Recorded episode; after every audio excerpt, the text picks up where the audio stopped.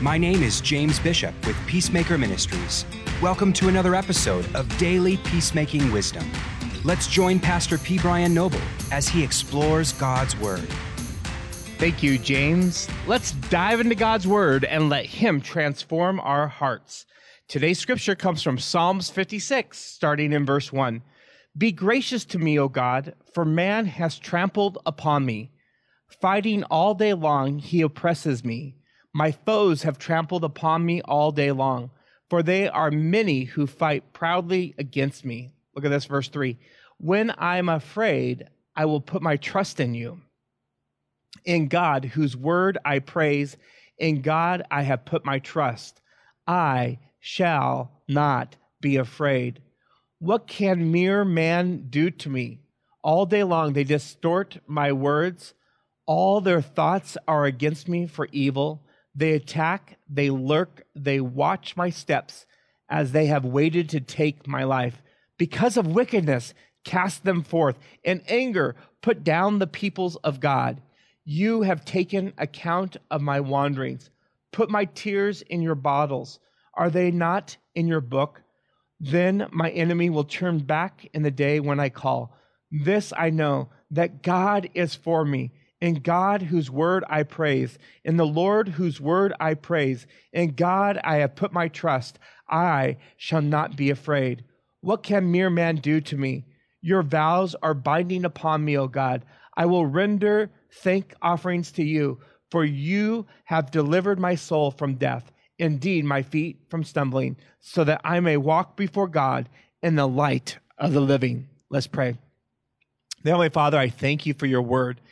And Lord, I do help, ask that you'll help us with all of our fears.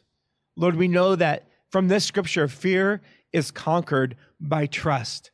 Would you help us? And we thank you for your goodness and mercy and grace that you pour out on our life. In Jesus' name, amen. So look at this.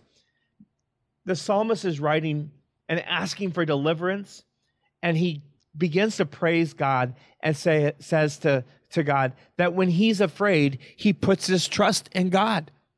You may be so afraid today because of the conflicts of life. Maybe you're in the boat and the boat is a rocking through storms, through waves, through wind, through rain, through hail, through whatever it might be. And I want you to know that at your greatest point of fear, God wants to step in for your greatest opportunity of trust. We all experience fear. Some of our conflicts are relational, but other of our conflicts are circumstantial.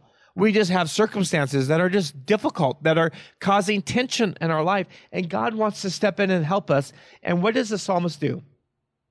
He talks about how the wicked have prospered, how the wicked have done this, how the wicked have gone through that. But he says this I shall not be afraid. Think about that. I shall not be afraid. Have you, over your fearful situation, said, you know what? Fear, you have no place here.